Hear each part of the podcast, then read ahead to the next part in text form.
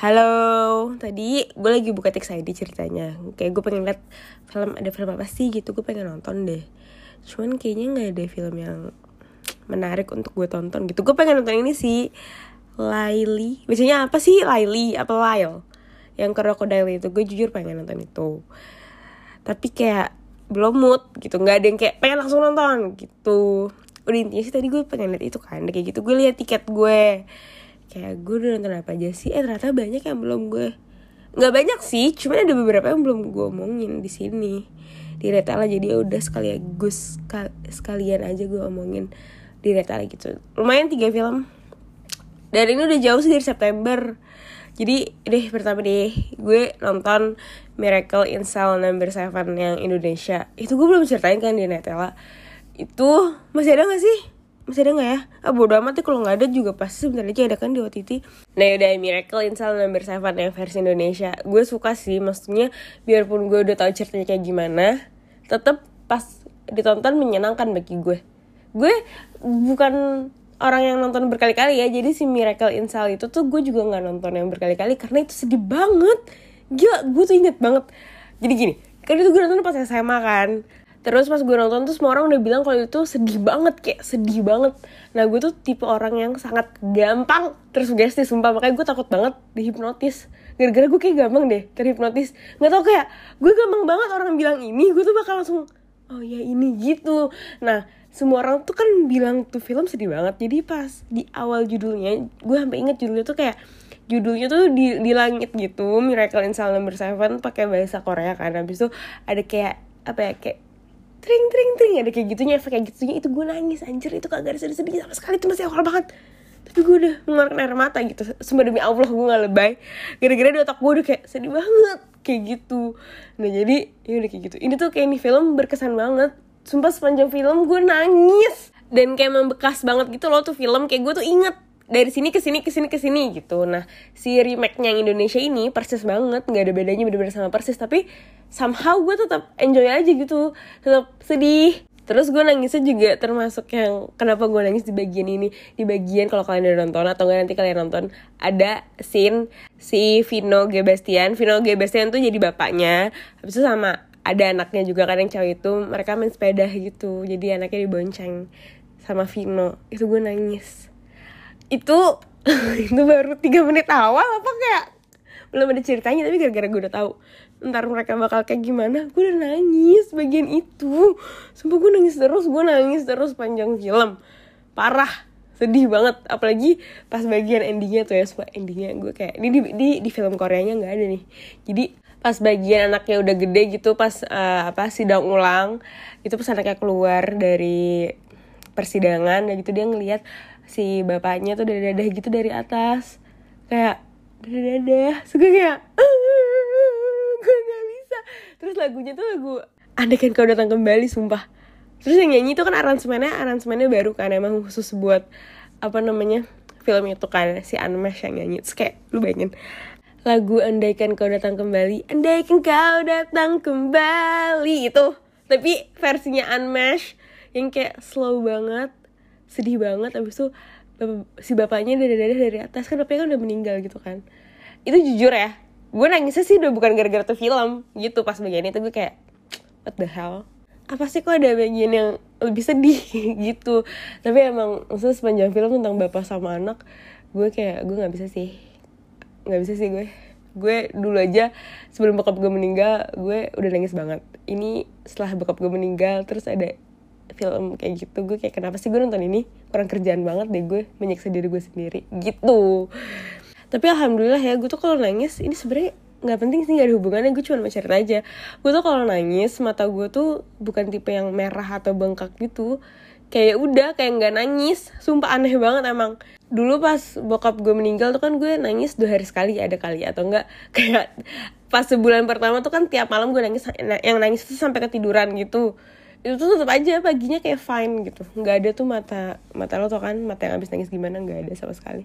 Nggak bengep nggak apa. Nah jadi itu pas gue nonton sama itu kan gue nonton sama temen gue karena aping. Aping kayak tuh lo kok bisa sih gak nangis? gitu. Jadi emang itu bagus ya buat gue jadi nggak kelihatan kayak nangis nangis banget. Padahal gue ancur banget say nonton itu.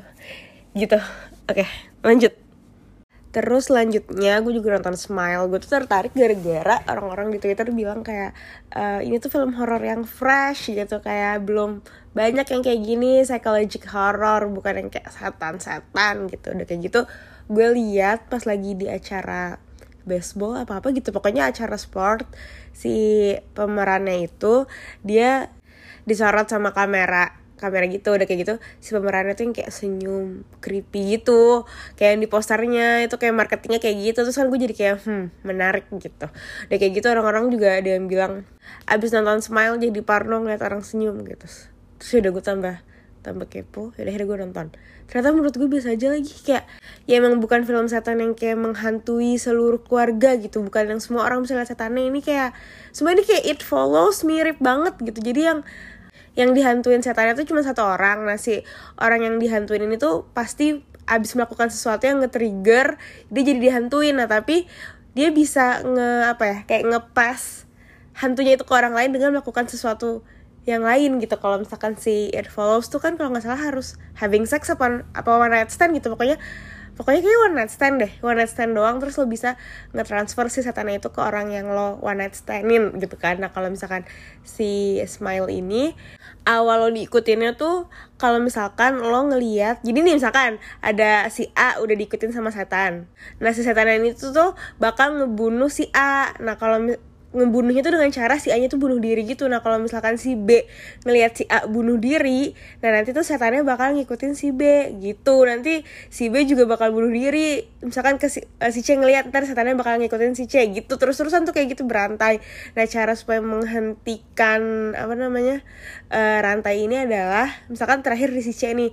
Nah si C tuh harus bunuh orang di depan orang. Misalkan si C harus membunuh si D di depan E nah jadi E nya kan shock tuh ngeliat ada orang mati dibunuh. Nah jadi E nya yang bakal di ketransfer setannya kayak gitu. Beneran kayak it follows mirip banget. Jadi yang cuma bisa ngeliat setannya cuma si satu orang ini. Gitu. Nah tapi nggak tahu ya menurut gue sih smile itu tokoh utamanya tuh ngeselin banget. Kayak menurut gue kayak gila lo kok ngeselin sih? Gitu. Jadi gue kayak kesel aja nontonnya. Jadi gue nggak berempati sama si tokoh utamanya ini. Begitu jadi menurut gue biasa biasa aja filmnya tuh yang kayak apa endingnya tuh juga beneran standar ending film horor kayak gitu. Jadi ya udah gitu kayak ya elah kayak gitu. Jadi menurut gue terserah sih kalau menonton udah nggak ada juga di bioskop. Cuman gue kalau misalkan gue tahu filmnya kayak gitu ya gue mendingan nonton di OTT aja sih dibanding nonton di bioskop. So gue nonton di bioskop sama dua adik gue lagi gitu kan. Gue kira filmnya seru jadi ya udah gue pengen ngajak adik gue aja gitu. Ternyata filmnya kayak gitu. Habis itu ternyata adik gue juga nggak suka dua-duanya gitu. Jadi kan kayak ya elah buang-buang duit. Tapi nggak sih kayak ya udah gitu kan. Tapi ya udah sih gitu menurut gue. Kurang tuh smile bagi gue. Gitu. Oke. Nah terakhir yang baru-baru ini ini masih tayang di bioskop Kodrat sumpah. Yang main tuh Vino Bastian ini film debutnya Vino Bastian di film horor setahu gue. Gue suka. Jadi ini tuh tentang kayak Konstantin gitu tapi ya ini ustadz jadi rukiah rukiah gitu. Tapi menurut gue apa ya nih awalnya tuh gue pas nonton gini gara-gara itu dekat banget dengan kehidupan gue gitu sebagai muslim. Jadi kan ya at least gue tau lah tipis-tipis gitu tentang jin yang kayak gitu-gitu yang di mana ya gue tahu jin gak akan bisa ngebunuh. Maksud gue kalau misalkan kita di uh, kerasukan nggak mungkin kayak pala gue diputar dipatahin gitu gue meninggal gitu kan nggak mungkin kan. Jadi tuh pas bagian awalnya gue jadi kayak susah untuk masuk ke dalam filmnya karena terlalu dekat jadinya kayak tahu yang bener kayak gimana gitu awalnya tuh kayak gitu sumpah kayak gitu awalnya Sementara kalau exorcism yang kayak bule gitu kan kebanyakan dari agama Nasrani kayak gitu kan, Kristen. Yang itu kan gue kan nggak tahu ya, jadi jauh banget. Jadi kayak pengetahuan gue nol. Jadi untuk uh, masuk ke dunia yang mereka buat ya lebih gampang karena emang gue nggak tahu apa-apa.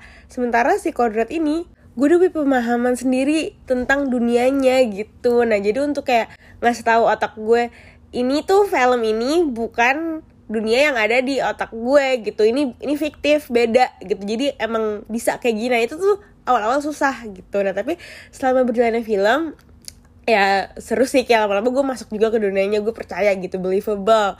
Dunianya malah ada beberapa hal yang uh, gara-gara itu gue tahu bisa kejadian di dunia nyata gue jadi merinding pas pas pasin itu gitu. Jadi ini gue cerita aja ini spoiler dikit ya. Jadi pas Vino lagi ngerukiah itu kan berarti Vino bacain ayat Al-Quran kan. Udah kayak gitu jinnya ngelanjutin Al-Qur'annya. Dan correct me if I'm wrong nih cuman emang bisa kayak gitu kan maksud gue.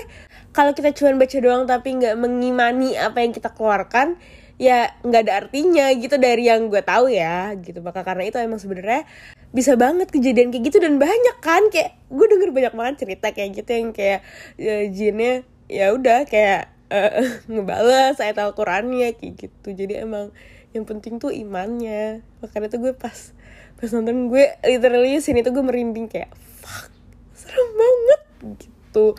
Tapi itu sih yang gue suka ngelawannya ngelawan jin gitu. Bukan arwah penasaran yang misalkan meninggalnya kena pet jadi setan apa itu kan kayak kalau di agama gue tuh nggak ada kayak gituan kan? Semua gue takut salah lagi cuman dari yang gue belajar ya kalau misalkan udah meninggal ya udah beda dunia lo udah udah beda urusan gitu. Jadi arwah gentayangan tuh nggak ada. Kalau gue belajar ya nggak ada gitu ada aja jin. Terus jin bisa menyerupai apa aja gitu loh. Jadi kayak ya gitu deh. Pokoknya kalau misalkan uh, yang setannya kuntilanak pocong atau uh, arwah-arwah gentayangan gitu anak kecil gitu. Sebenarnya gue jarang banget pas nonton gue merinding gitu. Gue takut iya emang gara-gara gue penakut. Cuman ya ini juga film horor kan vibesnya serem gitu ya. Ya gue takut. Cuman nggak pernah gue nonton kayak anjir gitu merinding tuh nggak pernah. Makanya pas kemarin gue kodrat pas bagian itu gue nggak even yang kayak takut nutup mata enggak tapi gue merinding kayak anjing bener lagi kayak bisa lagi kayak gini gitu. Makanya gue suka sih kayak berkesan gitu kodrat. Buat gue. Recommended sumpah menurut gue nonton di bioskop bagus sumpah. Kayak kalau misalnya ada kodrat gue jujur gue nonton. Kayak ini bisa banget si Ustad Ustad si Ustad kodrat ini kayak dibikin IP gitu gak sih? Nggak cuma film tapi TV series. Sumpah menurut gue menjual sih. Seru seru seru menurut gue. Gitu. Oh ya sama ini kan juga masih di bioskop kan? Jadi menurut gue recommended sih. Kayak cus nonton di bioskop. Menyenangkan kok gitu. Bukan bukan film setan yang kayak wah! gitu. Ngerti kan maksud gue? Nggak yang kayak gitu kok. Sumpah jujur dari gue yang penakut menurut gue ini menyenangkan banget. Oh ya sama. Ini kalau gue pribadi ya gue tuh suka uh, menikmati debut seseorang gitu loh. Kayak ini Vino kan debut film setan pertama dia. Itu tuh gue pasti pengen nonton gitu. Kayak gue pengen tahu aja kayak gimana sih gitu. Terus terus kalau misalkan nanti Vino jadi sering main film setan tuh gue berasa kayak terlibat loh. Gue dari pertama kali Vino main film setan gitu. Ini gak cuman ini doang gak cuman aktor doang kayak sutradara terus banyak sih gue suka sih kayak gitu kayak makanya gue nonton filmnya Jordan Peele yang pertama. Terus ya udah sekarang gue jadi tiap film dia kan gue nonton kan gara-gara nggak tau kayak berasa ikut journey-nya dia aja gitu. Sama apa lagi ya? Film ini juga mencuri Raden Saleh. Gue kan kepo gara-gara film heist pertama di Indonesia. Kalau misalkan nanti ada film heist heist lain gue berasa kayak oh my god gue ngikutin dari Indonesia punya film heist pertama gitu. Menurut gue sih kayak gitu. Ini gue doang sih kayak gitu. Oke ya udah deh gitu aja. Selesai Natal hari ini sampai ketemu di Natal selanjutnya. Bye